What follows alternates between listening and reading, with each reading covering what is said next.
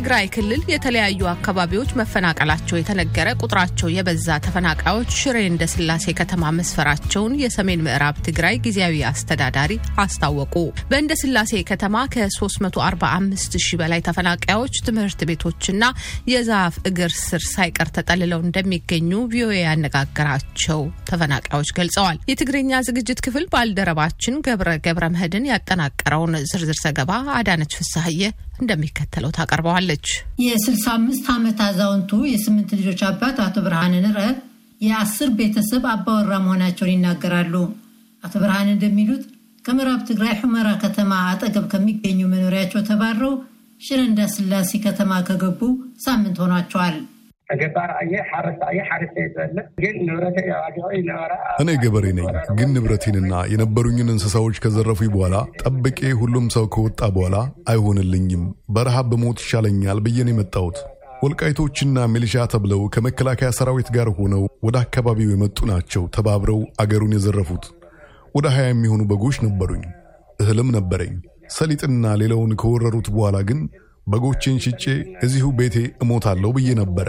በጎችን ሲወስዱብኝ ግን ከዚህ በኋላ ወደ ሕይወቴ ይመጣሉ ብዬ ተስፋ ቆርጬ ነው የወጣሁት። አቶ ብርሃነ ንረ ከእርሳቸው ቀድመው ሽረ እንዳስላሴ ከተማ የገቡት በየትምህርት ቤቱና አውላላ ሜዳ ላይ እንደሚገኙና ከመመዝገብ ውጭ እስካሁን እህል ሲሰጥ አለማየታቸውን፣ ሰው ጭንቀትና ችግር ላይ እንደሚገኝ እርሳቸውም እዚያ ከደረሱ ጀምሮ ከአንዳንድ ወዳጆቻቸው ከሚያገኙት እርዳታ በስተቀር ከመንግስት ምንም አለማግኘታቸውን ይናገራሉ። ከሑመራ ወጥተው ሲጓዙ በየመንገዱ የወደቀ አስከሬን ማየታቸውንና እርሳቸው የሚያውቋቸው ገበሬዎች ገብረ መድህን የሚባሉ ከነ ልጃቸው ባል ከብቶቻቸውን ይዘው ሲሸሹ የመከላከያ ወታደሮች እንደገደሏቸው ይናገራሉ። አቶ ብርሃነ ህዝቡ አይዞህ ባይ የለውም። ከእንዳስላሴ ህዝብ እየተዋጣ ከሚሰጠው በስተቀር የሚበላው የሚጠጣውና የሚተኛበት የለውም። የሚመጣው እርዳታ ለህዝቡ እየተሰጠ አይደለም፣ የት እንደሚገባም አይታወቅም ብለዋል አቶ ብርሃነ። ሰው አራት ወር ሙሉ ሽሽትና ጉዞ ላይ እንደሆነ የሚናገሩት አቶ ብርሃነ ቁጥሩን ማወቅ እንደማይቻል ገልጸዋል። የልጆች እናት መሆናቸውን የገለጹት ሰናይት ንጉሰ ታህሳስ 12 2013 ዓ ም ከሚኖሩበት ከማይካድራ በአማራ ታጣቂዎች እንደተባረሩ ይናገራሉ። ይህ አገራችሁ አይደለም፣ የእኛ መሬት የእኛ ቦታ ነው እዚህ ትግራዋይ የሚሰራበት ቦታ አይደለም፣ ስደተኞች ናቸው ይሉናል ብለዋል። ባለቤታቸው ማይካድራ ውስጥ በተፈጠረው ሁኔታ ይሞቱ ይኑሩ እንደማያውቁ ልጆቻቸውን ይዘው ሸሽተው እንደወጡ ገልጸው ደርሶብኛል ስለሚሉት በደል ያስረዳሉ። ወሲባዊና በእሳት የመለብለብ ጥቃት ተፈጽሞብኛል። የፈጸመው የሻቢያ ሰራዊት ሲሆን ጥቃቱ የተፈጸመብኝ ታህሳስ 14 2013 ዓ ም ነው። ትግራይ ዋይ የሆንን በዚህ መኪና ጭነው ተከዜን አሻገሩን። ተከዜን ተሻግረን በእግራችን ተጉዘን ጸልሜ እንደደረስን ሻዕቢያ ተቀብሎ ጾታዊ ጥቃት ፈጸመብን። ከእኔ ጋር አራት ልጆቼ ነበሩ። የስድስት ወር ህፃን ልጅ ጀርባዬ ላይ ነበረች። ከቤቱ ጓሮ አስተኝተዋት እያለቀሰች አምስት ወታደሮች በተከታታይ እየተፈራረቁ ደፈሩኝ። ለሶስት ቀናት እዚያው አቆይተው የክላሽንኮቭ ዘንግ ብረት አጋይቶ ማህፀኔን ለበለበኝ። የወልቃይትና የአማራ ታጣቂዎች 93 የትግራይ ተወላጆችን በሲኖትራክ መኪና ጭነው ተከዘን አሻግረው እንደጣሏቸው ሰናይት ገልጸዋል። ሁለቱ ሴቶች አንድ ቤት ውስጥ እንደተደፈሩና ሶስተኛዋ ግን ኤች አይቪ አለብኝ በማለታቸው እንደለቀቋቸው ጠቁመዋል። ኤምኤስኤፍ የሚባል ድርጅት ወደ ቀይ መስቀል ወስዶ ሕክምና እንደተደረገላቸው ሰናይት ተናግረዋል።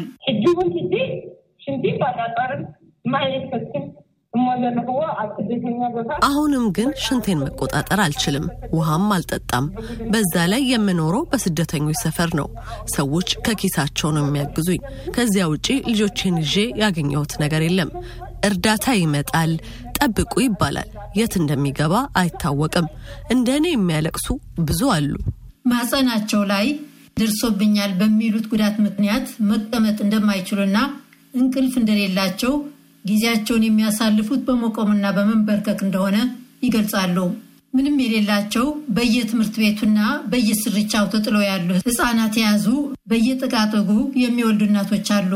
ዛሬም ሜዳ ላይ የወለዱ እናቶች አሉ። በጣም የተጨነቀ ሰው ነው የምታየው። ትግራዋይ በጣም ያሳዝናል ብለዋል።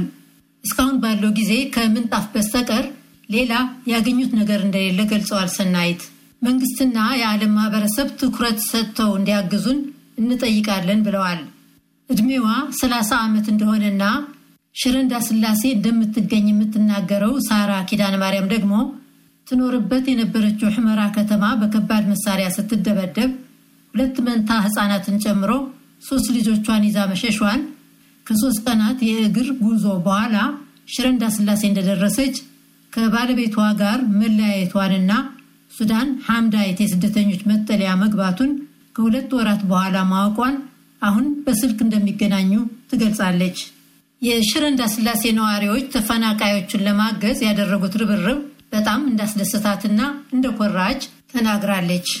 ከተማዋ ውስጥ ያሉ ተፈናቃዮች ሁኔታ በጣም አሳሳቢ መሆኑን አስገንዝባለች። ሕፃናት ይዘው የሚላስ የሚቀመስ የሌላቸው እናቶች የባህር ዛፍ ቅጠል ላይ እንደሚተኙና እርሷም አንዳንዴ ለምና ከምታገኘው ለአራሶች እንደምታካፍል ትገልጻለች።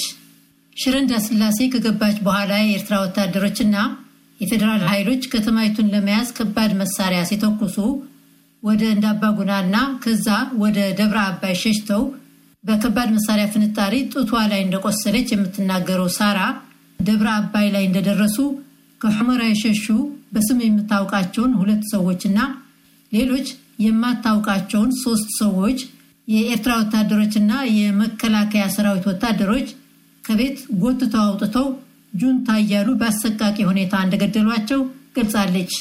ወደ ሽረ እንዳስላሴ ከመጣች አምስተኛ ወሯ እንደሆነና ጥቂት የእህል እርዳታ እያገኘች መሆኗን ተናግራለች። ተፈናቅለው እንዳስላሴ ከተማ ውስጥ የሚገኙ ሰዎች በመቶ ሺዎች እንደሚቆጠሩ የሰሜን ምዕራብ ትግራይ ጊዜያዊ አስተዳዳሪ ዶክተር ቴድሮስ አረጋይ ለቪኦኤ ገልጸዋል። የቀኒለይ ከምቲ ዝፍለጥ እቲ ኩነታት ዝተፈጠረ ካብ ከባቢ ሁኔታው እንደተፈጠረ ከምዕራብ ትግራይና ከሰሜን ምዕራብ ትግራይ ዞኖች ወደ ሽረ እንዳስላሴ ከተማ ብዙ ተፈናቃዮች ሲመጡ ቆይተዋል። ሁለት መቶ ሺህ አካባቢ የሚሆን ሰው ከሰሜን ምዕራብ ትግራይ ዞን ደግሞ ንብረቶቻቸውና ቤቶቻቸው የተቃጠሉባቸው ወደ 140 ሺህ አካባቢ የሚሆኑ በአጠቃላይ ከ345 ሺህ በላይ ተፈናቃዮች ሽረ እንዳስላሴ ከተማ ውስጥ ተጠልለው ይገኛሉ። 14 የሚሆኑ የመጠለያ ማዕከሎችም አሉን። ሰዎቹ የተፈናቀሉት ከተለያዩ የምዕራብ ትግራይ ከተሞች እንደሆነና የሚያባረሯቸው የተለያዩ የአማራ ታጣቂዎች መሆናቸውን እንደሚገልጹላቸው የዞኑ ጊዜያዊ አስተዳዳሪ ዶክተር ቴድሮስ ጠቁመዋል።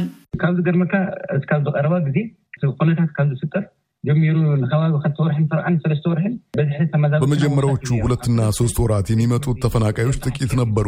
በሶስት ትምህርት ቤቶች ውስጥ ብቻ ነበረ የተጠለሉት። ባለፉት ሁለት ሳምንታት ግን ከ159 ሺህ በላይ ሰው በአንድ ጊዜ ተፈናቅለው በ11 ተጨማሪ ትምህርት ቤቶች ውስጥ ተጠልለዋል። ከምዕራብ ትግራይ ከቦታችን ልቀቁልን መባላቸውን የመንግስት ታጣቂዎች አይመስሉኝም፣ ግን ግለሰቦችና የታጠቁ ኃይሎች እንዳባረሯቸው ነው ተፈናቃዮቹ የሚነግሩን። አሁን እያናገርኩህ ባለበት ሰዓት እንኳን ከተለያዩ የምዕራብ ከተሞች እየገቡ ነው። ችግሩን ለመፍታት በዞንና በክልል ደረጃ የእንነጋገር መነሻ ሀሳቦችን ወደ አጎራባች ዞኖችና ወደ ክልል ደብዳቤ ልከው እስካሁን ምላሽ እንዳላገኙ ዶክተር ቴድሮስ ተናግረዋል።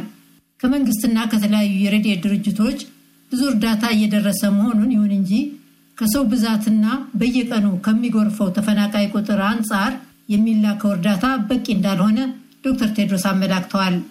የሽረ እንዳስላሴ ጎልቶ በመታየቱ እንጂ በሽራሮ ከተማ በባድመና ከአካባቢው የተፈናቀሉ ከ80 ሺህ በላይ ተፈናቃዮች ከጸለምትና ከአካባቢው ከእንዳባጉናና ሌሎችም አካባቢዎች የተፈናቀሉ ብዛት ያላቸው ሰዎች መኖራቸውን አስተዳዳሪው ጠቁመው በ13ቱም ወረዳዎች እርዳታውን ለማቃመስ መሞከራቸውን ገልጸዋል።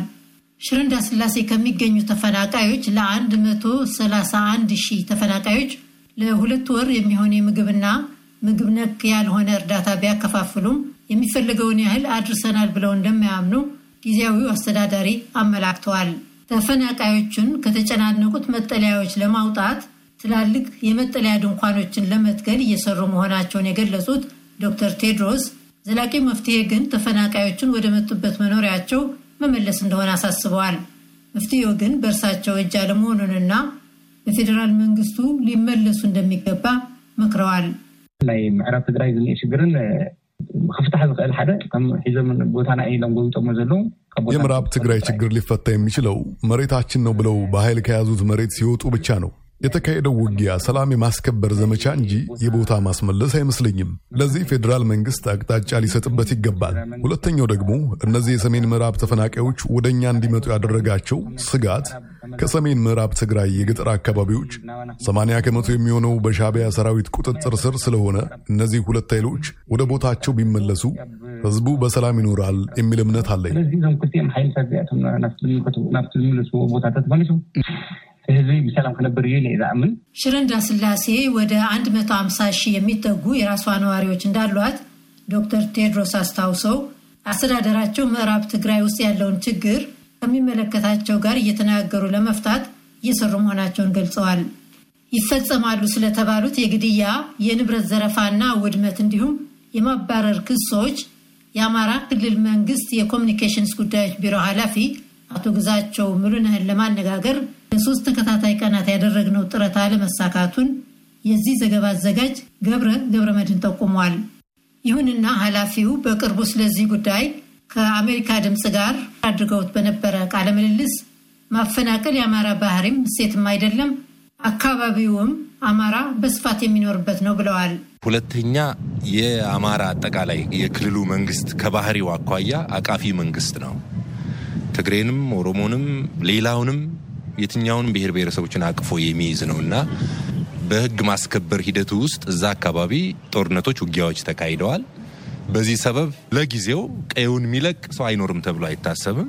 እኛ ከዚህ ወጥተን ትግሬም፣ አማራም፣ አገውም፣ አፋርም፣ ሽናሻም ሌላም ሳንል የትኛውንም ሰው የሆነን ፍጡር ሁሉ ወደ ቀየው እንዲመለስ የተፈናቀለ ካለ ይሄን የማድረጉን ስራ በስፋት ነው እየሰራ ነው ያለ ነው እና ብዙዎቹ የተመለሱበት ሁኔታ ነው ያለው። አያይዘውም በኃይል ተወስደው ነበር ሲሉ አቶ ግዛቸው የገለጿቸውን ወልቃይት ጠገዴና ሌሎችም አካባቢዎችን በምዕራብ ትግራይ ስም መጥራት ትክክል አይደለም ብለዋል። ወልቃይትና ራያን አካባቢ በምዕራብ ትግራይ መሰየም ወቅታዊ ነው የሚል እምነት የለኝም። ይሄ ጊዜው ያለፈበት ነው። የእነዚህ አካባቢ ሰዎች ነጻነታቸውን ካወጁ ሁለት ሶስት ወራትን እያስቆጠሩ ነው ያሉ የፎይታ ጊዜ ላይ ያሉ ሰው። ስለዚህ ተደጋጋሚ በልዩ ልዩ ሚዲያዎችም የትግራይ ጊዜያዊ አስተዳደር አሁን ወይዘሮ ቴነሽ የኮሚኒኬሽን ኃላፊዎች ሰጠች የተባለው ምዕራብ ትግራይ የሚለው ከአሁን በኋላ ቢያስተካክሉት ጥሩ ነው የሚል እምነት አለ። ምዕራብ ትግራይ ከሆነ አሁን ከተከዘይ መለስ ያለው ቦታ ክፍፍል ከሆነ አላቅም። ተፈናቀልን ከሚሉና የብልጽግና ፓርቲ ባለስልጣኖች የሚቀርቡ ጥያቄዎች አቶ ግዛቸው ትህነግ ብለው የጠሩት ህወሓት እድል እንዲያገኝ የሚደረግ የልመና ጥሪ ነው ሲሉ አጣጥለውታል። ባለፈው ታህሳስ ወር ከዳንሻ ከተማ 11 የጭነት መኪናዎች ሙሉ እናቶችና ህፃናትን ጭነው ተከዘ ወንዝ ላይ እንደጣሏቸው የአይን እማኝነን ያሉ የዳንሻ ነዋሪዎችን ጠቅሶ የአሜሪካ ድምፅ ትግርኛ ክፍል ዘግቦ ነበር። የዳንሻ ከተማ ምክትል ከንቲባ የተባረረ ሰው የለም ሲሉ በወቅቱ መልስ ሰጥተዋል። ትግራይ ክልል ውስጥ እየደረሱ ናቸው ስለሚባሉ የማፈናቀል አድራጎቶችም ሆነ ሌሎች የበደልና የጥቃት ክሶች ከፌዴራል ሲቪልና ወታደራዊ ባለስልጣኖች ምላሽ ለማግኘት ሰሞኑን ያደረግናቸው ተከታታይ ጥረቶች ለጊዜው አልተሳኩም።